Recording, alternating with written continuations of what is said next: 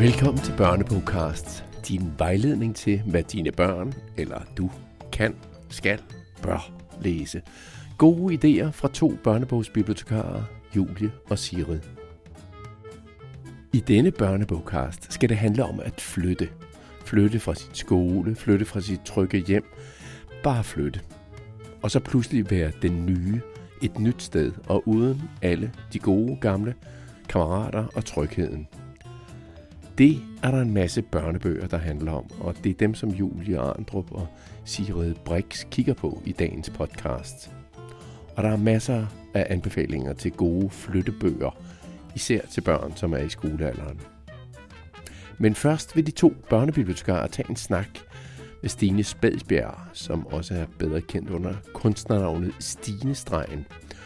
Hun er ophavsdame til Myntes Dagbog, en serie for piger, og Mynte, som altså skriver dagbogen, kender alt til problemerne med at flytte, da hun allerede i den første bog i serien flytter fra København til provinsen. Jeg synes selv tit, at vi glemmer, hvor pisse hamrende dramatisk det er at være både barn og ung, og egentlig også voksen i hverdagen. Alting, man oplever følelsen om, nå for helvede, så var det her evigt, nå, så skal jeg være ensom for evigt, eller så skal vi være venner for evigt, eller jeg skal være forelsket for evigt. Altså så er den her evighedsfornemmelse af alting, og det, det gør selv ting, som man godt kan være sådan fyrre i røvhul og sige sådan, ja, men det er ikke så slemt, men det er det. Det er fucking så slemt øh, i den alder.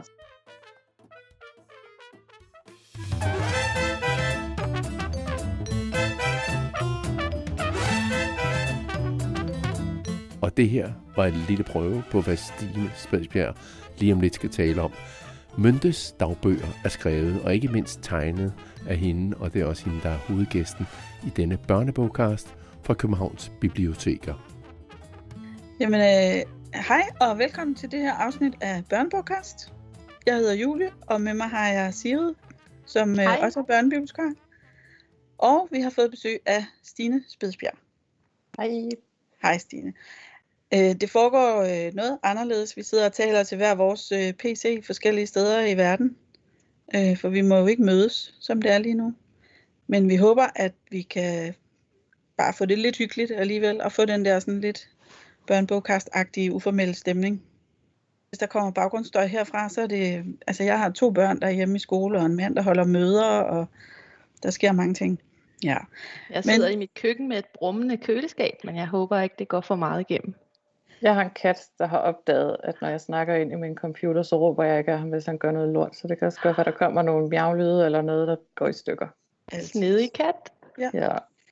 Men øhm, Stine, vi har jo inviteret dig, fordi dels, ja, mange årsager faktisk, dels har vi snakket om i lang tid, at vi godt kunne tænke os at have dig med og snakke om det der med flyttebøger og være den nye pige i klassen og øh, starte forfra et sted. Og så, øh, så skal du være med i øh, vores festival. I marts, den der hedder Vi Elsker Bøger, Københavns mm. Bibliotekers Børnelitteraturfestival. Yep. Og så flaskede det hele taget. Men øhm, kunne du tænke dig at starte med at fortælle lidt om din serie om Mynte? Om Myntes Dagbog? Ja. Altså det er jo en serie på indtil videre fire bøger, som vel bedst kan beskrives som en slags illustreret dagbog på en eller anden måde, men altså illustreret mere med vittighedstegninger og små sjove doodles, end sådan illustration, illustrationer. Ja. Altså det er ikke sådan en skøn, skøn tegning. Altså det fungerer som om, at det er en pige på tretten år, der selv har siddet og doodlet i sin dagbog, øh, og skrevet nogle små sjove kommentarer, efter hun har læst, hvad hun selv har skrevet, og så tænkt, ej, det var også lidt skørt, at jeg skrev det, eller kæft, hvor lyder jeg dum her, eller åh, der var jeg lige sjov. Så det er sådan lidt meta-agtigt, hende der kommenterer lidt på sig selv. Øh, og som du siger, så starter den første med, at hun flytter fra København ud på landet. Toeren handler lidt om det der med, at man føler, at man ser så meget faktuelt forkert ud. Treeren handler om at være meget dårlig til noget. Øh, og fireren handler om at være splittet mellem to venner, men også om det her med at indse, at man ikke er den samme i alle situationer. Sådan helt over. Ja, ja, og det, øh, jeg tænkte på med illustrationerne der, det er jo, der er jo også sådan linjeret papir, ja, næsten, ikke? Så det ligner jo faktisk, Ja, det, ligner, det ligner meget en dagbog og en, og en notesbog, og jeg med vilje heller ikke trykke på alt for tykt øh, papir, så det skulle gerne sådan imitere lidt, hvis ja. man gik ned i Søstrene Grene øh, og købte noget. Øh, og samtidig af forsiden, der har de øh, små tegninger osv., der er fået lagt, men kun dem, som om at hun lidt har puttet nogle klistermærker på. Ja, øh, Stine, vil du prøve at beskrive nogle af de her tegninger i din... Det er jo sådan sorte stregtegninger, ikke? Sort-hvid. Jo, altså den fungerer som en sort-hvid øh, bog hele vejen igennem. Bare sort tus og sorte prikker. Ja. Øh, der er ikke nogen baggrunde. Det er en slags udbyggede pindemennesker, kunne man næsten... Altså ligesom hvis man sad med sin tus selv og tegnede ned på et stykke linjeret papir. Ja, ja. Meget Fuldst- enkelt. Fuldstændig øh, som det. Og ikke, øh, ikke særlig perfekt. Hun varierer lidt i højde og drøjde hister her. Jeg har lovet mig selv, at jeg ikke må tegne for meget om. Altså, hun er jo, altså, det kommer til at lyde øh, måske kritisk, men det er slet ikke sådan ment. Jeg synes, hun er, er fantastisk, men hun har det der karakteristiske runde hoved. Ja, jamen, altså og, hun er sådan lidt en udvidet pindemand, ikke? Altså jo, lige præcis, stort rundt hoved, tynde arme og ben. Arme og tynde ben. Ja. Og en lidt firkantet krop. Ja, og så har hun øh, midterskilning, og så har hun, hedder det frikadeller, når man sådan har to knolde. Ja, læger, hår, bare højere. Ja. Ja, altså bare højere, mere som... som knolle end en, en flad frikadelle. Ja. Ja. Sådan lidt øh, ligesom, øh, nu ved jeg ikke, hvor gammel den menneske er til, men ligesom Olive fra Skipper Skræk. Sådan husker jeg det også som, at hun også sådan har to ting, eller sådan miniature Mickey Mouse. Ja. Øh, jeg synes bare, det var, altså fordi det, det er tegnet så enkelt, så var det ret vigtigt, at vores hovedperson havde meget karakteristisk frisyr, fordi, at, øh, fordi den kun er sort og hvid, så kan folk have sort hår, eller de kan have lyst hår. Ja. Så hun er så nem at genkende med... Hun skulle nemlig kunne genkendes i, i alle situationer. Det jeg er meget fascineret af, det er, at hvor enkelt det end er med de der de runde ansigt og, og pindearme og pindeben og sådan noget, så er hun jo utrolig udtryksfuld. Ja. Man kan jo lave mange ansigtsudtryk, meget enkelt, hvor man alligevel tydeligt kan aflæse, hvad hun føler i, i øjeblikket. Ja, altså det er en af grunden, hun har ret store øjne. Ja. Øh, det, det gør det meget øh, nemmere at give en masse følelser øh, i det, men, men generelt er det sådan, jeg er jo ikke endnu, altså det kan man nok også se teknisk set, og jeg er jo rimelig langt fra en wunderkind ud i at tegne. Jeg er uddannet journalist, så jeg har aldrig brugt tid på at få undervisning til at tegne eller noget, men det, det jeg det, godt kan lide. Det er det, man kalder et naturtalent. Fuldstændig. Ja. Yes. Men det jeg godt kan lide, det er at tegne følelser, og det er også det, jeg synes, det er sjovt at bruge tegningerne til i det her. Så hun har nogle træk med en masse følelser, men hun har samtidig også stadig forsøgt at gøre sig minimalistisk, at selvom de følelser er tydelige, så er hun også sådan åben og ser alle mennesker nok ud til, at man kan putte sig selv i hendes sted. Ja. Altså hun, hun er nem at identificere sig med, fordi at, at vil du sige, hun har en stor eller en lille næse, det kan man ikke rigtig se. Nej. Hun er bare en stregtegning, hun har bare en næse. Hun har store eller små øjne, hun er cirka samme størrelse øjne som alle de andre. Karakter og ja. så videre, så, så, så det er jo svært, altså frisyren gør hende enormt nemt genkendelig, men ellers så er hun lidt alle mennesker, som man nemmere kan identificere sig i stedet for. Den eneste, der sådan virkelig ikke er alle mennesker, er hendes forfærdelige kusine med det smukke hår. Ja. Altså hun, hun har lidt flere karaktertræk på, fordi hende skal vi lægge lidt afstand til. Hun skal faktisk være nogen. Hun skal ikke være os selv, hvor næsten alle de andre, de er lidt bidder af os selv. Men hun har den her kusine med sådan et stort flowy, lyst hår. Ja, hun er lidt filmstjerneagtig. Ja, det føler hun i hvert fald også selv. Ja. At hun er. Så, så du ved, hende, hende har jeg givet nogle træk, som vi lige pludselig har en holdning til. Og det har vi ikke så meget til Mynte, ud over at det måske er lidt skørt med de der frikadeller i håret. Det er det. Øh, hvad klasse er det, Mynte går i? Øh, ej, nu bliver jeg nødt til lige at dobbelttjekke. Jeg næsten Jamen, jeg på sidder det. også og bladrer. Det skulle man jo tro, jeg huskede. Øh, fordi vi har med vilje skrevet hendes klassetrin i stedet for hendes alder. Syvende. Syvende, okay. Syvende klasse går hun i, øh, fordi jeg gerne ville have, at det var lidt åbent. Ja. Øh, at det ikke var for bestemt, hvilken alder hun var. Altså, fordi hun, hun, hun er sig selv, men hun er også alle andre på en eller anden måde. Ja, man kan sagtens læse den, selvom man er lidt yngre. Ja. Jeg har i hvert fald tit anbefalet den fra femte klasse og, og op. Ja, altså de startede med at skrive øh, forlaget, at de var fra ni plus, men jeg kan se, at de er gået over til at skrive fra otte plus. Okay. Øh, nu, det er jo ikke noget, jeg er ikke Nej. ekspert i. Jeg prøver bare at lave nogle bøger, jeg også egentlig selv har lyst til at læse, men som så drejer sig om de emner, jeg forbinder med den alder selvfølgelig. Kan du huske, hvordan du fik ideen til at skrive om Mynte? Du har mest sådan tegnet på nettet før, ikke? Til voksne. Jeg har mest tegnet på nettet før til voksne, så har jeg også lavet en billedbogserie ja. øh, til de helt små, der hedder Lille og Løve. Ja. Øh, men det var faktisk forlagets idé. Okay. Øh, der sagde, hvis vi havde, øh, vi havde tænkt, at det kunne egentlig være sjovt, hvis du lavede sådan noget illustreret dagbog. Øh, men som du siger, jeg har tegnet rigtig meget på nettet, og det jeg har gjort, det startede som en blog, så jeg, jeg, jeg følte mig egentlig dum over, at jeg ikke selv havde fået ideen, fordi nu har jeg brugt sammenlagt tolv komma fem år på at øve mig i at lave dagbogstegninger. Ja. Og at jeg så ikke havde tænkt på at overføre det til en bog, fordi det er jo virkelig en, en form, jeg, jeg har, har dyrket, øhm, og det, den har jeg jo dyrket, fordi jeg synes, den er sjov og spændende ja. som udtryksform, så det var sådan, det nåede ikke at tale færdigt, før det var sådan, solgt, jeg går lige om og skriver nogle bøger. Ja, det går også meget godt. Der er jo kommet fire. Der er kommet fire, ja. Og øh, du har måske flere i hovedet. Øh, både og. Både og. Både og. Altså fordi de første tre udkom med tre øh, måneders mellemrum. Ja. Øh, og det var ligesom, jeg havde dem i hovedet hele tiden. Men så besluttede forlaget, at nu skulle der gå et halvt år imellem dem. Og det har sådan ligesom øh, gjort et eller andet med rytmen. Jeg har en idé til en julebog, så det kan godt være, der først kommer en øh, juleting ja. øh, næste gang. Men, men helt egoistisk havde jeg godt, der også kom noget, noget andet inden, men det er... Det tager jo lidt tid at lave sådan nogle bøger, så det... Det gør det vel, ja. Bliver lidt, ja, det er ikke så, så nemt at planlægge sit liv og sin tid ud fra det. Vi snakkede om, at i forbindelse med det her, til denne her podcast, hvor vi skal snakke om sådan temaet med at flytte, mm. at øh, det lader til, efter at have afsøgt bibliotekets øh, beholdning af den type bøger, at det er et godt udgangspunkt for at starte en serie, har jeg det lagt mærke til. Så praktisk.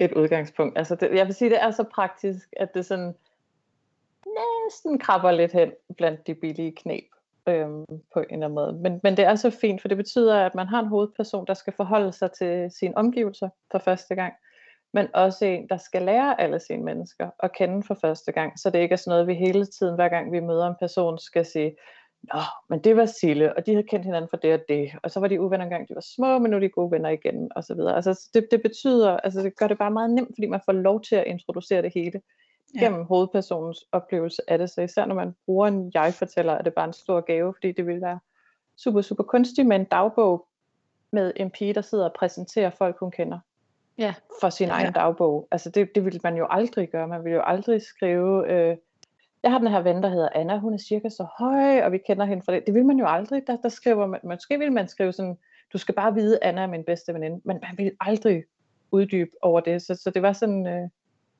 ja, det, det var helt klart et, et greb mere end en stor fascination af at flytte til et nyt sted, litteratur. Ja, så det er ikke fordi, du selv har, har været den nye pige tusind gange, eller? Nej, det har det ikke. Altså det, det gjorde, det, jeg ville gerne have, at den handlede om ensomhed. Øhm, og det passede det på en eller anden måde også meget godt øhm, ja. sammen med serien startede egentlig med at jeg fik idéen til toeren øh, om det her med at føle sig meget meget øh, fysisk forkert, men det synes jeg var for tungt at starte en, en, en serie med øh, og også, også at det var det man læste på bagsiden, fordi det, det kan hurtigt blive opfattet som at her kommer endnu en historie om, om spiseforstyrrelser eller anoreksi eller noget sådan meget tungt, og det er jo ikke fordi ensomhed i virkeligheden er mindre tungt, men jeg tror vi nemt opfatter det øhm, som mindre tungt. Og så passede det egentlig meget godt med, at man flytter til et nyt sted og er ja. ensom. Altså der er der en vis logik i, for jeg vil gerne have det handlet om ensomhed, men jeg vil også gerne have, at alle de problemer, hun har, egentlig er enormt hverdagsagtige, fordi jeg synes selv tit, at vi glemmer, hvor pisse hamrende dramatisk det er at være både barn og ung, og egentlig også voksen i hverdagen. Mm. Altså at det hele er så voldsomt og, og så især i den alder, hvor alting føles uendeligt, fordi man ikke er blevet sådan en gammel røvhul, hvor man sådan tænker, vi kommer ud på den anden side. Alting man oplever føles som om, nå for helvede, så var det her evigt, ja, så skal jeg være ensom for evigt, eller så skal vi være venner for evigt, eller jeg skal være forelsket for evigt. Altså så er den her evighedsfornemmelse af alting, og det, det gør selv ting, som man godt kan være sådan fyrre i røvhul og sige sådan, ja, men det er ikke så slemt, men det er det det er fucking så slemt. øh, i den alder. Så jeg, så jeg vil på en eller anden måde gerne give læserne det, at jeg så deres problemer, at jeg tog dem alvorlige, også selvom de ikke havde øh, seksten fædre, der var døde øh, af druk, mens de også havde en spiseforstyrrelse og var blevet hjemløse. Men at, at, at de var sådan nogen, som alle ville kigge på udefra og sige, du har da ikke noget at klage over. Ja. Du er da pæn, eller du har det da fint, eller dine forældre lever, eller sådan, altså de der ikke at have nogen problemer, der, der kommer man tit til at glemme, hvor, hvor voldsom helt almindelige hverdagsproblemer er. Så det vil jeg rigtig gerne have med i dem, fordi det betyder jo ikke, at folk med voldsomme problemer ikke kan spejle sig i de følelser. Nej, og det er jo desværre, kan man sige, et meget aktuelt problem. Altså der er jo masser af undersøgelser, der viser, at mange børn og unge føler sig ensomme. Mm. Og jeg tror da ikke, det er blevet mindre nu, hvor de er sendt hjem fra skole og, og netop sidder og føler, at det her er måske for evigt. Det er mit liv nu, at jeg bare skal være derhjemme og gå i skole på en skærm. Det er netop det, man tænker, at det bliver sådan meget evighedsagtigt. Så, så de kan jo ikke se sig ud af et helt år med coronanedlukninger på skift, som vi andre godt kan. Vi andre synes jo også, det er ufedt at være brudt sammen over det, men, men de kan jo nærmest ikke forestille sig, hvad der er på den anden ende, fordi de har jo heller ikke haft nogen. Mange af dem i hvert fald har heller ikke haft kriser, der sådan har varet et helt år. Nej. Øh, før, som det skulle på den anden side af. Øh, og så tror jeg faktisk også meget, at ensomhed bare kommer med, at man ikke bliver set. Ja. I sin situation. Altså det kan man også se meget med debatten om unge og corona her. At, at mange er sådan, nå, men så får de noget nede med deres forældre. Eller de kommer jo til sko- tilbage i skolen igen. Altså så må de bare undvære et år. Øh, hvilket for mange også er totalt rigtigt, men det nytter jo ikke en skid, hvis, hvis man ikke bliver set og hørt i de problemer, man har. Mm-hmm. Mens de står på, så, så bliver man jo også ensom af det. Ja. Men øhm, ja, altså, jeg kan virkelig godt lide Myntebøgerne, og jeg øh, synes, du lykkes rigtig godt med det der med at have en god historie, du også gerne vil fortælle. En, en, øh, en rar hovedperson, eller en vedkommende karakter, som man interesserer sig for. Øh, så det ikke bare bliver sådan en... hvad skal man sige, en selvhjælpshistorie, der handler om et eller andet alvorligt emne, eller flere forskellige af det så, ikke? Men, fordi de bøger ser vi jo også en gang imellem. Hvor der ja, ikke... altså, der, der er mange, når de så bliver alvorlige, så bliver de eddermamer. Altså det kan blive meget sådan øh, moraliserende, og meget sådan en voksen, der kommer og siger, nu skal jeg fortælle dig om, hvordan du øh, slipper ud af din ensomhed, eller hvordan du øh, ikke skal opføre dig på internettet, eller alt sådan noget. Ja, altså jeg ville gerne have, at de også... altså det forlaget gerne ville have, det var sjove bøger. Ja, ja der er lidt øh, og det, jeg, i også, ikke? Jo, altså jeg, jeg ja. synes... Øh, jeg personligt selv, at det er så fæsen, ikke? Når man siger, jeg har lavet en rigtig sjov bog. Så det er ligesom, ja. Hvis der er en butik i Randers, der skriver, vi har modetøj. Så ved man godt, hvad klokken er slået. Men jeg synes, det er ret sjovt. Ja, man forsøgt... må jo også godt være stolt, når, når man har lavet noget ordentligt. Ja. Jeg, jeg synes, de er ret sjove. Og jeg vil ja. gerne have, at... de på en eller anden måde, altså også de var alvorlige, men den måde de var alvorlige på, føltes øh, lidt som en samtale, tror jeg, fordi de, de fleste mennesker, jeg snakker med om mine problemer, altså nu, nu snakker vi problemer, vi, vi snakker ikke om, om, om døde forældre, kategoriproblemer, vi snakker om almindelighedsproblemer, ja. Der griner vi jo faktisk også i løbet af de samtaler. Altså så kan man godt lige pludselig begynde at grine af sig selv, og, eller, og, og nogle gange er ting også altså, så, så åndssvagt dumme, at man kommer til at grine. Øh, og det er jo den største forløsning, ja. Når man har de samtaler, hvor man både sidder og græder og griner, og det er forfærdeligt. Og... Men, men det synes jeg bare er meget menneskeligt, og det er en god måde at være, være sammen på, og det vil jeg faktisk også gerne have, at de afspejlede. Altså nu kommer det til at lyde, som om de er tragiske. De er i virkeligheden ikke ret tragiske. Altså, det er... det er små hverdagsproblemer, men, men det der med at have noget selvironi, når, når noget også kan være svært eller tungt, det synes jeg er egentlig en ret stor del af at være menneske, i hvert fald for mig. Øhm, og de er jo nok også lidt personlige på mig. Altså der er mange personlige situationer gemt i dem, altså både fra jeg var i den alder, men også øh, fra jeg var voksen. Ja. Altså selvfølgelig forklædt, ikke? Men altså også samtaler, jeg har haft med folk som voksen, som lige er blevet lappet lidt om og brugt dernede. Altså i den, i den første løsning på hendes ensomhed, den spoiler alert, der skal man lige tappe ud, hvis man ikke er klar til det. Øh, der får hun en veninde fra Polen, jeg fik en fra Kroatien. Okay. Øhm, så, så der er også brugt, øh, altså ikke altid direkte situationer fra mit liv, men en, en slags følelsesmæssig ærlighed, Ja. Øh, så, så selvom det ikke altid er sådan, øh, på det ydre vi har oplevet det indre, så, så tror jeg, jeg har prøvet at gøre det indre meget selvoplevet, eller hvad man skal sige, så de forhåbentlig også føles ærlige.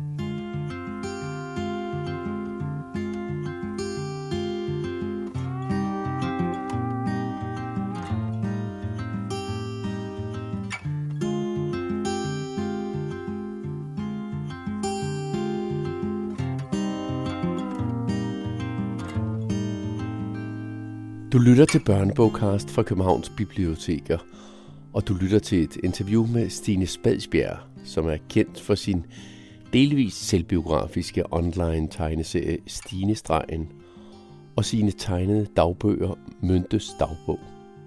Stine Spedsbjerg arbejder som forfatter, illustrator og tegneserietegner, og hun har også siden to tusind og fjorten været formand for Dansk Tegneserieråd. Og hun bliver interviewet af børnebibliotekarerne Julie Arndrup og Sigrid Brix.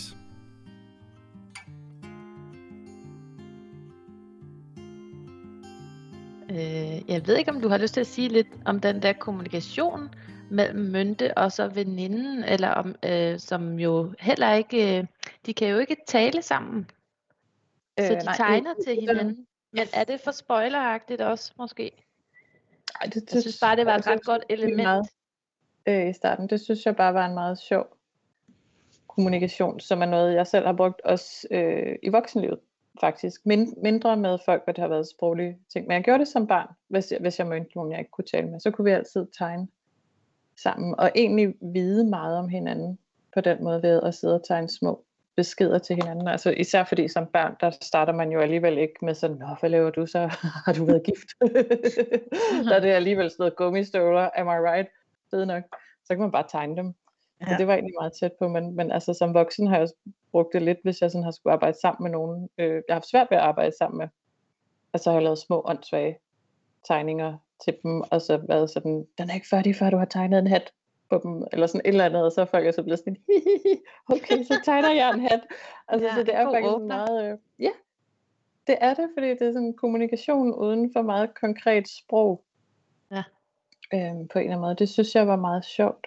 Øhm, samtidig med, at jeg også øh, har, har prøvet at proppe øh, sådan bitte, bitte små, lidt hobbyagtige ting øh, ind i alle bøgerne. Så, så det var også en grund til, at jeg gerne ville have det der med, at, at, man, øh, at man kunne tegne sammen. Og så er der noget med at bage bams, bamseboller i dem, og der er en, hvor de hækler, og der er en, hvor de skærer frugtskulpturer. Altså der er sådan nogle virkelig mærkelige, der var danseserier og sådan nogle ting. Altså alt sammen sådan nogle åndssvage, små, underlige hobbyting. Men det er bare sådan noget, jeg kan blive så glad for, hvis en bog selv er sådan, har du tænkt på, at du kunne, så kan jeg godt blive sådan, nej, det har jeg ikke. Men det kan jeg da godt prøve. Altså sådan, det føles lidt som at udveksle idéer på en eller anden måde. Ja. Det kan jeg godt lide. Og så er det måske også, altså for at vende tilbage til tegningerne, fordi det er også, altså jeg også bare selv virkelig, virkelig gerne vil bruge tegninger, når jeg laver fortællinger. Altså jeg synes, det er meget naturligt, at det føles ad, at man både tegner og skriver, fordi det er sådan... Ja. Det er jo også det sprog, du startede med i din egen, hvad skal man sige, dagbog på nettet, ikke? Altså jo. Tegningerne som udtryk for, for følelser og stemninger og hverdagsbegivenheder. Lige præcis. Øhm, og det er også fordi, at man kan putte så meget følelse i tegninger. Mm. Øhm, for der er mange ting, hvis man... Eller det synes jeg... Jeg synes, der er mange følelser, hvis man skriver dem ud. Så bliver de fæsende. Altså der, der er mange af dem, når man så hører dem sådan, åh, jeg blev blød i knæene, eller et eller andet. Og det gør man, altså det er jo reelt at føle sig blød i knæene, men man kan også blive sådan, øh, yeah. når man sådan, læser det for syv hundrede tusind gang. Men hvis man yeah. sådan ser det på tegningen, det, det, det er ligesom, at man kan godt læse tegninger med følelserne på en eller anden måde. Så man kan faktisk tilgive tegninger virkelig og smøre følelser på. I forhold til teksten, nu siger jeg mand, jeg mener totalt mig selv. Jeg ved ikke, om det gælder alle. Nej. Jo, det kan jeg godt følge dig i. Ja. Helt sikkert. Jeg tænkte også, jeg ville huske at sige, øh, inden vi eventuelt øh, stopper, at øh, du havde jo også lavet den der, øh, det bliver et langt liv. Ja. Som også er sådan en samling af, af tegninger med en sætning under eller noget. Øh, ja, og selvom øh, at den er tegneseriestriber. Ja, jeg synes, den er oplagt, hvis man nu har læst Myntebøgerne og du ved, så er man blevet for gammel til dem, eller man er kommet lidt videre og sådan noget, så, så synes jeg, det bliver et langt liv, og jeg er også en, rigtig god til de der præ-teenager og teenager. Tak. Ja, det var bare sådan en anbefaling. Jeg tør ikke selv sige, at den er sjov, men det kunne man jo håbe, den var. Jeg synes, det er sjov, og jeg har læst den selv, og jeg har fået mine teenager til at læse den, og de synes også, at den var sjov. Vi synes ikke altid, at de samme tegninger var lige sjove. Det er heller ikke meningen. Nej. Det er heller ikke meningen. Altså, det er meget sjovt med alt det der med at øh, skulle opgive alder ja. på ting. For jeg synes egentlig, at, den, at gode fortællinger er tit lidt uden alder. Det er bare nogle ja. forskellige ting, man ser, og nogle forskellige ting, øh, man griner af. Men der kan man godt mærke, at, at i bogland, der bliver der altså sat øh, kanter altså, på. Selvom vi prøver at undgå det, så bliver vi jo tvunget til det. Ja. Altså... Fordi når forældrene kommer ned og spørger, så vil de jo gerne have noget lige til deres barn, så det skal være noget til en niårig, eller noget til en, en på fjorten. Eller, altså, men det er også det, jeg bliver selv spurgt mest om på sociale ja. medier, hvis jeg poster noget ja. med en bog. Alder. Nogen siger alder og køn. Øh, og køn gider jeg simpelthen ikke sætte på. Det Ej, synes jeg, vi er forbi efterhånden. Ja. Øh, men jeg synes, det er meget sjovt, at de ikke bare læser lidt om den og tænker, den er måske lige lidt moden til mit barn, eller måske synes jeg selv, den er sjov, eller omvendt tænker, nå, det var da lige. Ja, jeg skal ikke kunne sige, altså jeg tror, det, det kan være svært at vurdere, hvis man ikke ja, selv ja. er den store det læser. Tror jeg også. Øh, hvis der så kommer et eller andet med noget kysseri, eller sex, eller et eller andet, og barnet er ti, eller så, så er det måske sådan lidt, ah, det, det kan for nogen måske være lidt for tidligt, og det, det er jo sådan en, et forsøg på ligesom at, hvornår i livet passer det. Øhm, ja. Og så kan man bare heller aldrig sige, alle niårige, der er den bare spot on. Det vil være Nej, forskelligt. Ja. Ja. Men der vil jeg også godt minde om, at man har jo lov til at stoppe med at læse. Ja. Altså, det har jeg selv brugt rigtig meget hele mit liv faktisk. At hvis jeg når til noget, der ikke, som jeg ikke bryder mig om, af forskellige årsager, så holder jeg op med at læse det. Ja. Ja. Ja. Det er okay. Det må man godt. Bogen bliver ikke ked af det. Nej, den kan vente. Så tror jeg, vi er nået til at sige uh, tusind tak til dig, Stine. Tak for det, jeg har været med. Det var en fornøjelse. En halv time af dit liv på det her. Altid gerne.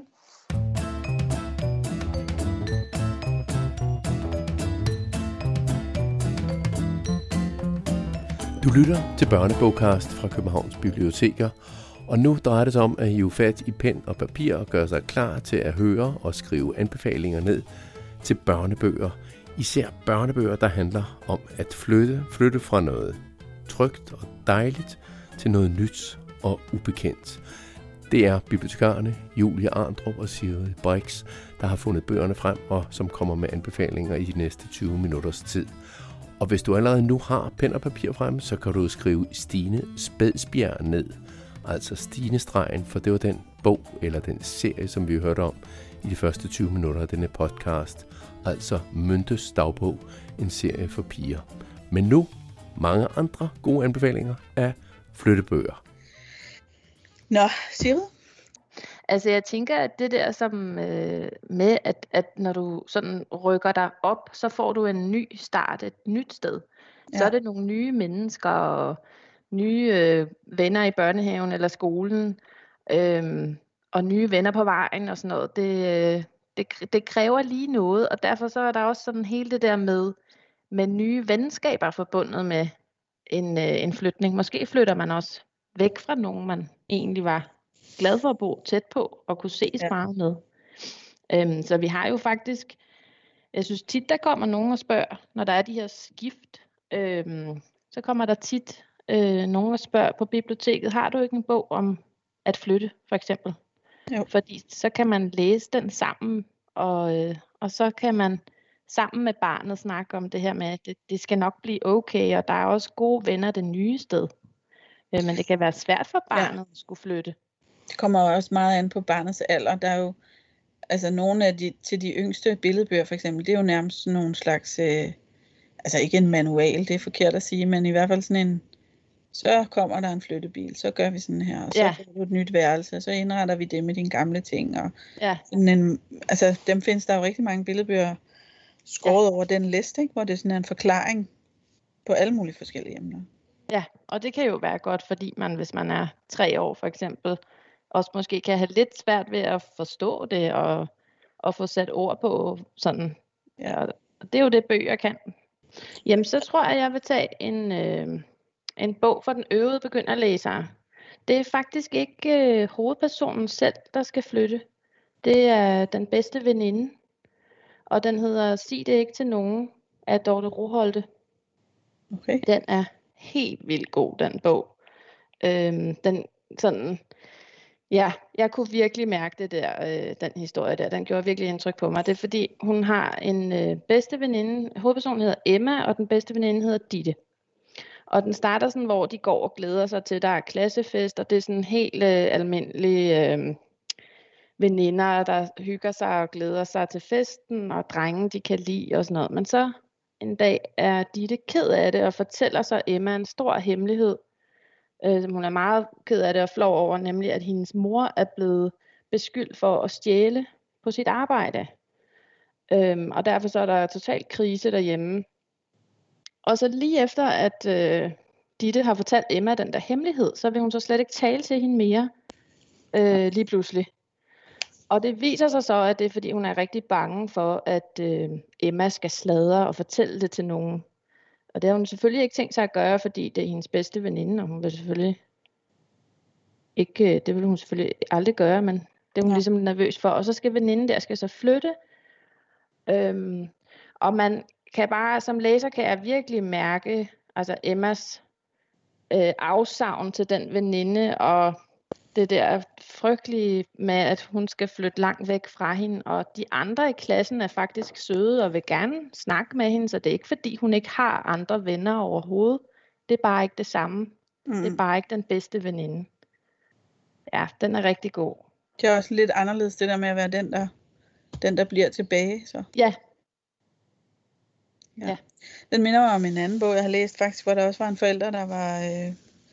Der, det var, det, den hedder Ella i udkanten, øh, og skrevet en engelsk forfatter, der hedder Cath Howe. Og der øh, flytter Ella med sin mor og sin bror til en ny by, øh, fordi hendes far er kommet i fængsel. Fordi han har begået et eller andet underslæb eller noget økonomisk kriminalitet. Og øh, så prøver Ella at holde det hemmeligt i det nye mm. sted. Ikke? Fordi det, det var jo derfor, de flyttede, for ligesom mm. at få en frisk start et sted, hvor der ikke er nogen, der ved alt det her om hendes far. Men man kan jo ikke holde sådan en hemmelighed i længden, og slet ikke, hvis man gerne vil have nogle, øh, nogle nye venner. Ja, den synes jeg faktisk også var utrolig spændende og god. Ja. Den lyder rigtig god, ja. Den var rigtig god. Øhm, så har jeg taget en med, der hedder Ønskekuglen. Ja. Af Mette Hvidsø. Og det med den, det er, at altså for mange år siden, så skrev Mette Hvidsø... Øh, to bøger, der hedder om en pige, der hed Vera. Vera og videre med Vera, som handler om Vera. Og, øh, og hendes forældre, der bliver skilt. Og så flytter hun et nyt sted hen sammen med sin mor. Og øh, de er skrevet i den serie, der hedder Zoom ind. Så det er sådan nogle øh, letlæsningsbøger, ikke? Øh, men til de lidt større, ikke? Ja, Eller? ja. lidt større. Altså, det er svært at sige, men sådan ti elleve år, ikke? Ja. Sådan svære letlæsningsbøger. Ja. Øh... Og i den her Ønskekuglen, der har Mette Hvidsø så lavet det om til en graphic novel, som det hedder på dansk, øh, hvor Stine Illum har illustreret. Og øh, ja, det, det er den samme historie, men det er alligevel øh, helt anderledes, fordi det jo er som en tegneserie. Mm. Og øh, selvfølgelig er jeg lidt redigeret. Men altså, det handler stadig om, øh, om Vera, som flytter efter den her skilsmisse, og... Øh, papforældre og halvsøskende og om at være vred og ensom og prøve at finde nogle nye venner og hvad skal man sige, sådan mod til at få et nyt liv på en eller anden måde. Jeg synes, den er virkelig flot, den er rigtig god. Øh, og det er svært at sige, hvornår den er. Fordi når den så er som tegneserie, så er den jo faktisk lidt lettere at læse. Mm. Vil man måske godt kunne læse den fra otte år. Der er flere gode øh, serier til de øvede begynderlæsere, hvor at serien starter ud med, at hovedpersonen flytter. Øhm, for eksempel Forbandelsen af Kirstine Sønnichsen, øh, der handler om pigen Maj, som har mistet sin hest, øh, og er flyttet til en ny lejlighed med sin mor, og er rigtig ked af det. Og hun har ikke rigtig lyst til at skulle lære det nye sted at kende, eller møde nogle nye mennesker det nye sted. Heller ikke rideskolen. Men så en dag, så er hun alligevel ude og cykle og får øje på den her rideskole det nye sted. Og så er der en pony, der hedder Mio. Okay. Og så bliver det alligevel en ny begyndelse.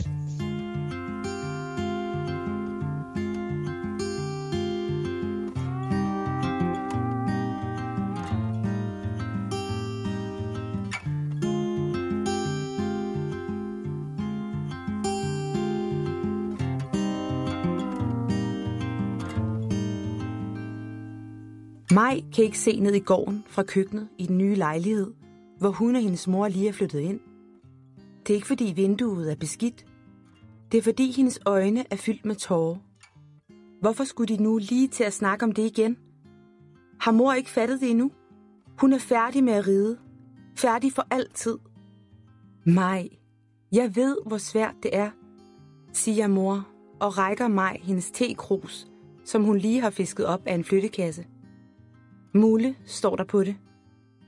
Men du har sørget over Mule i hundrede år, og du må snart prøve at komme op på en ny hest. Det vil være godt for dig. Du går og bliver sur og trist af at være så meget inde altid.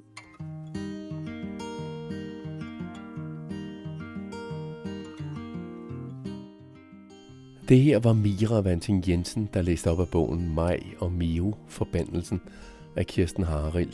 Den kan du finde både som almindelig bog, e-bog og lydbog på biblioteket eller på e-reolen Go.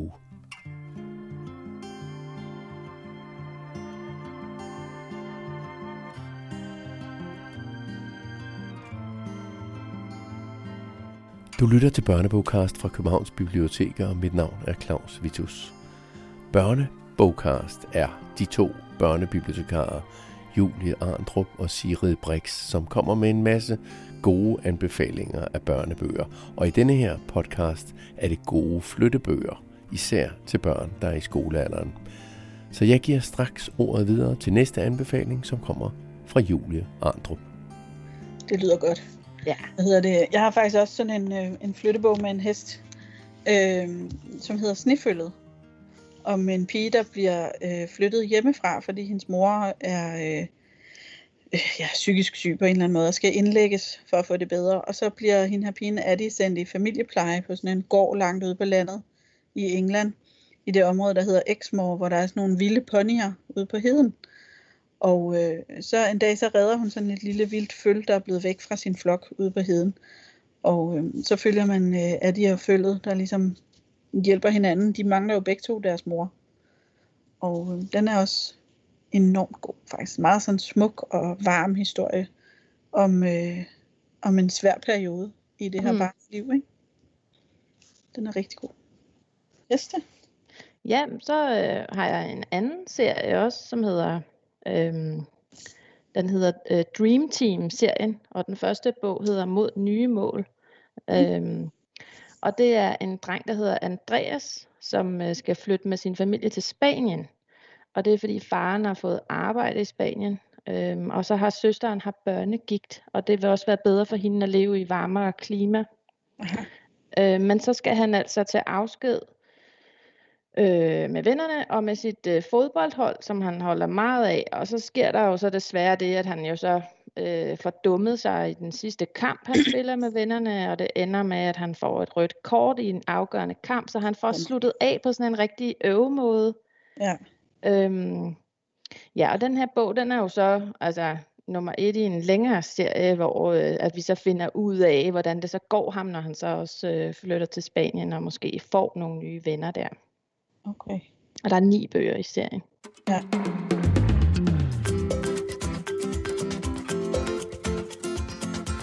Afskedens time var kommet. Eller ikke helt. Men sådan føltes det i hvert fald. Humøret var virkelig i kulkælderen, selvom de sad på bænken foran hallen med hver sin dåse cola. Jakob var på nippet til at græde. Jonas sad bare og stirrede tomt ud i luften. Lasse lignede en, der havde set døden gå forbi med sin læ. Kun P selv, sagens hovedperson og ham, der virkelig burde være ked af det, forsøgte at holde humøret oppe og se det fra en humoristisk vinkel. Se sådan på det, gutter, sagde han med et smil. Det er kun et år. Dream Team af Glenn ringt ved, og det er altså en bog om Andreas, der meget mod sin vilje skal flytte med sin familie til Spanien. Og Dream Team er en hel serie. Det her var et citat fra e-bogen, som man kan finde på e-reolen Go. Men der er flere anbefalinger fra de to børnebibliotekarer.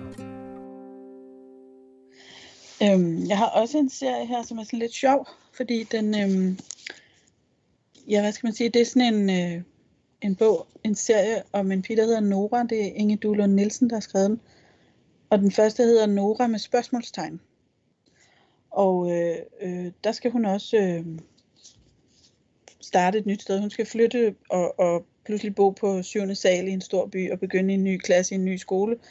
Det sjove er så, at der ligesom er to forskellige toer i serien. Den ene hedder Nora med C, og den anden hedder Nora med T. Og så sker der noget forskelligt, altså, hvor, hvor at historien bliver skrevet ud på forskellige måder. Hvor i den ene, der bliver hun øh, sådan en stor tennisstjerne på skolen. Og i den anden, der øh, bliver hun glad for heste og får, får nogle venner på den måde.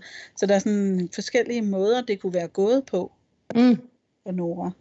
Og det er jo meget realistisk egentlig, når man flytter, at man kan starte på en frisk, og der er ikke rigtig nogen, der ved, hvad vej det går. Og man kan både blive glad for heste, eller blive en tennisstjerne.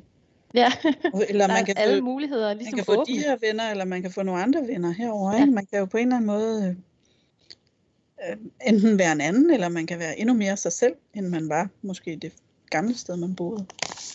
Det er en ret sjov serie. Ja. På den måde. Har du flere? Øh, ja, jeg har en virkelig, virkelig god en til øhm, børn fra cirka ti år. Der hedder Kære Freja af Karen okay. Brun. Ja. Øh, den er virkelig velskrevet og spændende. Ja. Øh, og der er et godt greb med, at man følger øh, hovedpersonen Freja øh, i nutiden. Øh, men så følger man også hendes mor, øh, da moren var fjorten år, fordi Freja finder morens dagbog og læser i den. Ja. Øhm, Og, og det fungerer faktisk rigtig godt, fordi øh, der hvor vi møder Freja, der er øh, moren temmelig fraværende. Øhm, det er lige oven på en skilsmisse fra faren, og det minder faktisk en lille smule om omsorgssvigt med lidt for mange aftener, hvor moren ikke lige kommer hjem, og hun har måske drukket lidt for meget hvidvin og sådan noget. Øhm, så at Freja finder øh, den gamle dagbog, og læser om moren der, så kommer vi ligesom lidt nærmere på moren på den måde. Ja. Øhm, og det viser sig jo, at moren forstår sin datter ret godt, øh, og hun kommer faktisk til at gøre en vigtig forskel i historien, øh, både i sin egen og i Frejas historie. Ja. Da Freja lige er flyttet, så, så prøver hun at gøre sig usynlig i den nye klasse, og har faktisk sådan en ret effektiv strategi med at undgå de andre, og sætte sig et sted alene i frikvarteret, og øhm, komme ind i klassen som den første, og så sætte sig og stige ned i sine øh, bøger og sådan noget, og ikke rigtig snakke med nogen. Men så lige pludselig, så skal de lave sådan en musical. Alle syvende klasserne, eller de her to øh, syvende klasser, hele årgangen skal så lave sådan en, øh, en musical. Og så bliver hun outet som en, der er god til at synge. Og så kan hun ikke rigtig gemme sig mere. Så er hun jo nødt til at stille sig op, øhm, og bliver også en del af det fællesskab med de andre omkring øh, at stable den her musical på benene, som hun faktisk går hen og bliver rigtig glad for. Ja, det er en ja. virkelig dejlig bog. Den er så god. Øh, den signalerer jo også flytning bare sådan i udseendet. Altså, jeg, jeg er meget fascineret af omslaget på den, der er lavet ligesom sådan en flyttekasse. Ja. Altså hvor, med sådan et hul i, i ja. forsiden, der ligner sådan håndtaget i enden af en flyttekasse. Og med ja. sådan et kryds-A-skema om, hvad er der i den her kasse, og ja. den er virkelig flot lavet. Og det er jo i sådan en kasse, hun finder morens notesbog, ja. eller hvad hedder det, dagbog, ikke? Ja. Og de ja. har de der kasser stående, fordi moren har ikke så meget overskud til en start, så, øhm, så de der kasser står rundt omkring i lejligheden. Og morens øh, dagbog indgår også i historien som sådan nogle, ligesom sådan nogle udklip, ikke? Sådan nogle ja. noter, der ja. er med en anden håndskrift. Og, ja. ja. Så som læser, så kommer man også til at, at, at smugkigge med i den ja. dagbog der. Det fungerer virkelig godt. Ja. Jeg har også en anden bog om en, der bestemt ikke synes, det er sjovt at flytte. Ja. Øh, den, der hedder Veronica, lyder som harmonika. Ja. af Rebecca Bach-Lauritsen, og det er en kort og rimelig hurtigt læst bog, som er, øh, har et super tungt emne egentlig, med øh, Veronica, som flytter til et nyt sted hele tiden, sammen med sin mor og sin lille søster. Øh, Veronica har ikke nogen far. Øh, han var en dejlig nat for længe siden, som moren udtrykker det, og øh, øh, ja, moren er sådan en, der hele tiden får nye kærester, og hele tiden får nye jobs, og hele tiden gerne vil bo et andet sted, så de flytter hele tiden, og, og Veronica føler sig slet ikke hjemme nogen steder, og hun er næsten, altså, da vi møder hende i den her bog, der er hun helt holdt op med at prøve. Altså, hun gider slet ikke møde op i skolen nærmest, og hun er ikke interesseret i at, at blive venner med nogen. Øhm, men der er øh, håb, fordi moren får så en ny kæreste på det her tidspunkt, som er flyttemand, og som øh, ser Veronica som den, hun er, ikke? Og... Øh, Og man kan jo krydse fingre for, at han får lov til at blive i den her historie. Ja, den er, det lyder sørgeligt, og det er det selvfølgelig også, men den er også bare virkelig god. Ja. Ja.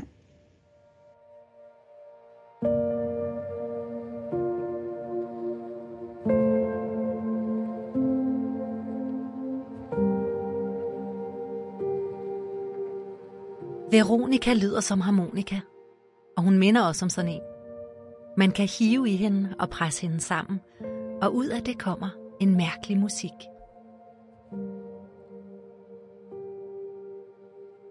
Mor skruer op. Kom og dans, råber hun, og lader med på den nye sang i radioen. Veronica vil ikke danse. Hun lukker sin dør. Når hun presser fingerspidserne hårdt ind i ørerne, kan hun høre en bulrende lyd. Som om hun gemmer et uvejr i sit hoved. Et uvejr, der kan overdøve mors åndssvage musik.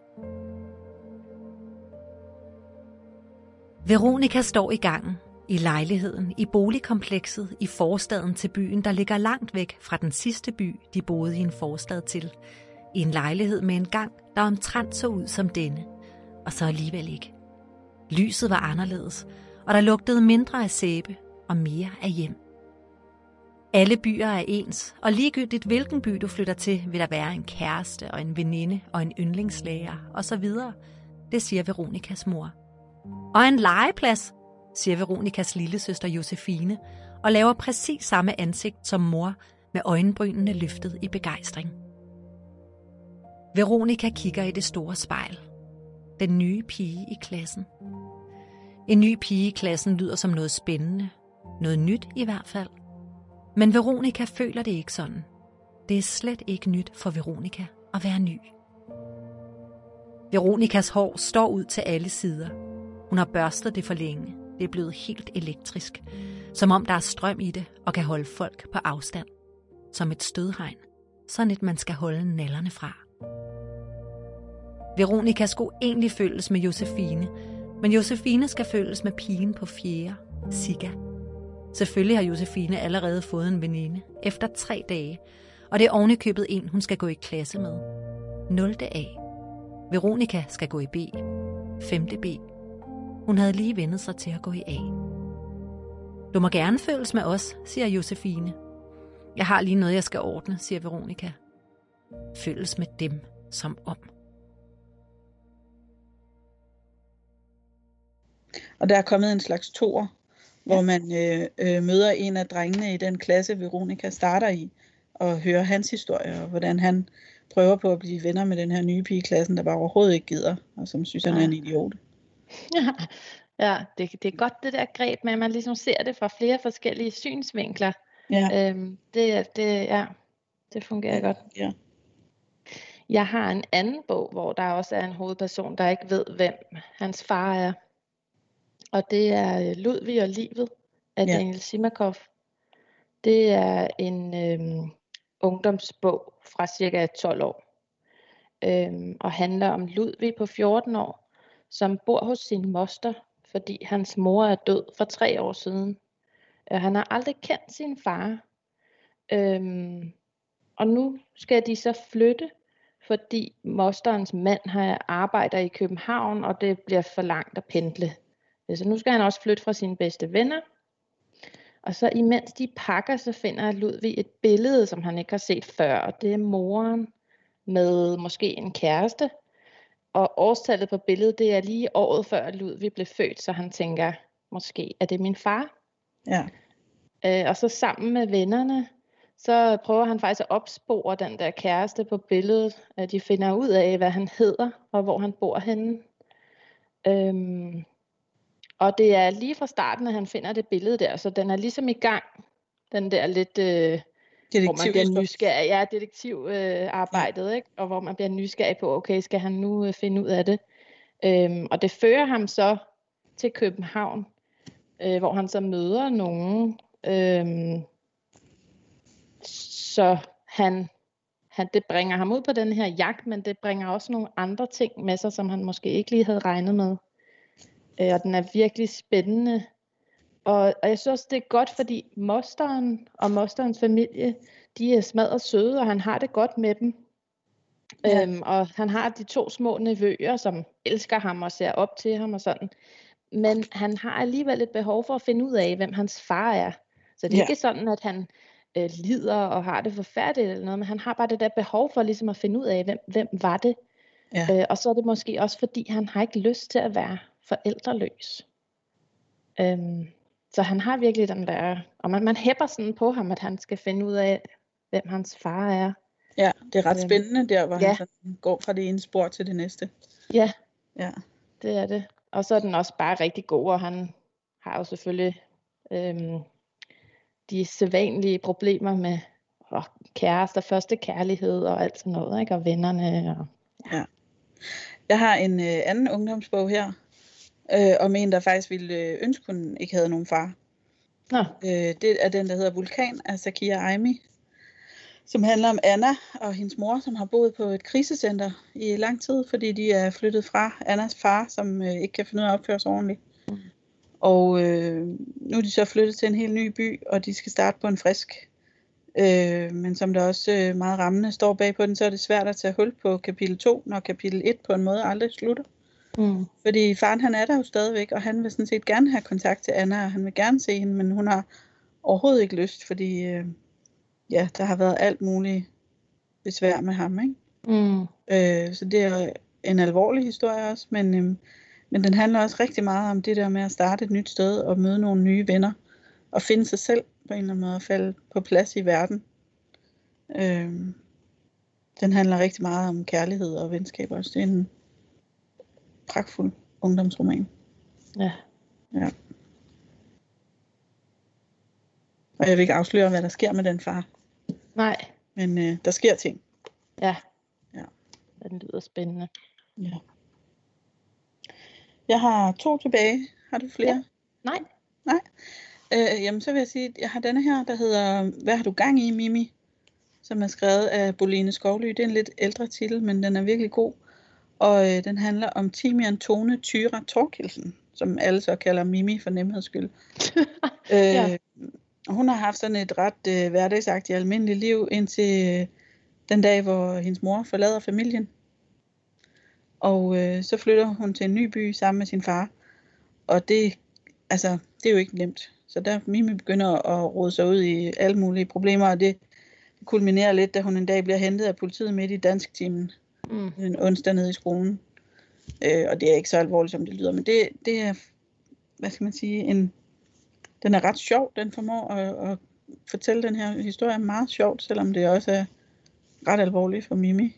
Mm. Og hun har svært ved at forstå, hvorfor øh, moren har forladt familien. Og mm. hvorfor, øh, ja, hvorfor ses de ikke noget mere. Og, altså, den der sådan, kaotiske første tid, efter nogle forældre er gået fra hinanden, hvor det ikke rigtig er faldet på plads med noget samvær, og forældrene er sure på hinanden over alle mulige ting, som barnet måske ikke engang rigtig ved eller forstår. Ja. Ja. Den kan man også godt læse højt for, for sådan syv-otte-årige, hvis man vil det, men man kan sagtens læse den selv også fra ni til ti år. Og den sidste, jeg meget gerne vil nævne, det er en toer i en serie, hvor at den første i serien hedder Mona Morgenglad. Det er Marianne Værge, der har skrevet dem. Og i, i den første, der øh, dør øh, Monas mor. Så det er sådan en, der handler meget om sorg og død og sådan noget. Mm. Og i toeren, der, øh, der er Mona og hendes far så ved at være klar til sådan en frisk start, så de flytter fra Vesterbro og ud på landet, og øh, ny skole, nye venner og så videre. Øh, og det er rigtig svært, fordi så udover at Mona savner sine gamle venner og sit gamle kvarter og sådan noget, så er det jo også det sted, hun har boet sammen med sin mor, som ja. Hun så flytter fra, så hun savner også øh, den der øh, ja, morens tilstedeværelse, eller hun har sådan en følelse af, at de har glemt noget, fordi de har ja. Ikke fået moren med. Nej. Øhm, og hvor meget kan man tage med sig i hjertet, når man flytter egentlig. Ja. Øhm, men den er rigtig god. Den handler om alt det der med, og hvor svært det kan være at gøre plads til noget nyt. Og, og, øh, og give, sig, give sig selv lov til faktisk at blive glad igen. Ja, efter inden. Sådan en stor sorg, ja. Så kan man måske næsten få dårlig samvittighed over det. Den er heller ikke øh, ret lang, og den er også god at læse højt, og så er den illustreret mega flot. Øh, skal jeg lige slå det op. Else Kuhls. Ja. Ja. Ja, den er flot. Meget sådan øh, melankolsk fortællerstemning. Ja. En kort fortalt historie, men øh, ja, man føler alle følelserne, sådan som det skal være, når man læser. Det var det. Så tror jeg ikke, jeg har flere øh, bøger i min stak. Jamen, så må vi håbe, der var noget, der kunne inspirere jer derude til at læse nogle af dem. Ja, lad os håbe det. Og vi laver jo en liste inde øh, på hjemmesiden, ligesom vi plejer, hvis man ikke lige fik alle titlerne med.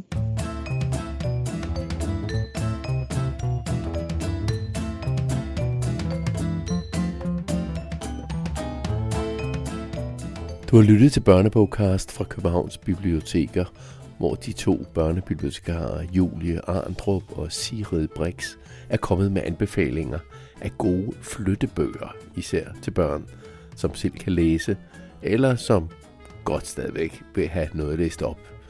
Og du har blandt andet også hørt oplæsninger af Veronica lyder som harmonika af Rebecca Bach-Lauritsen.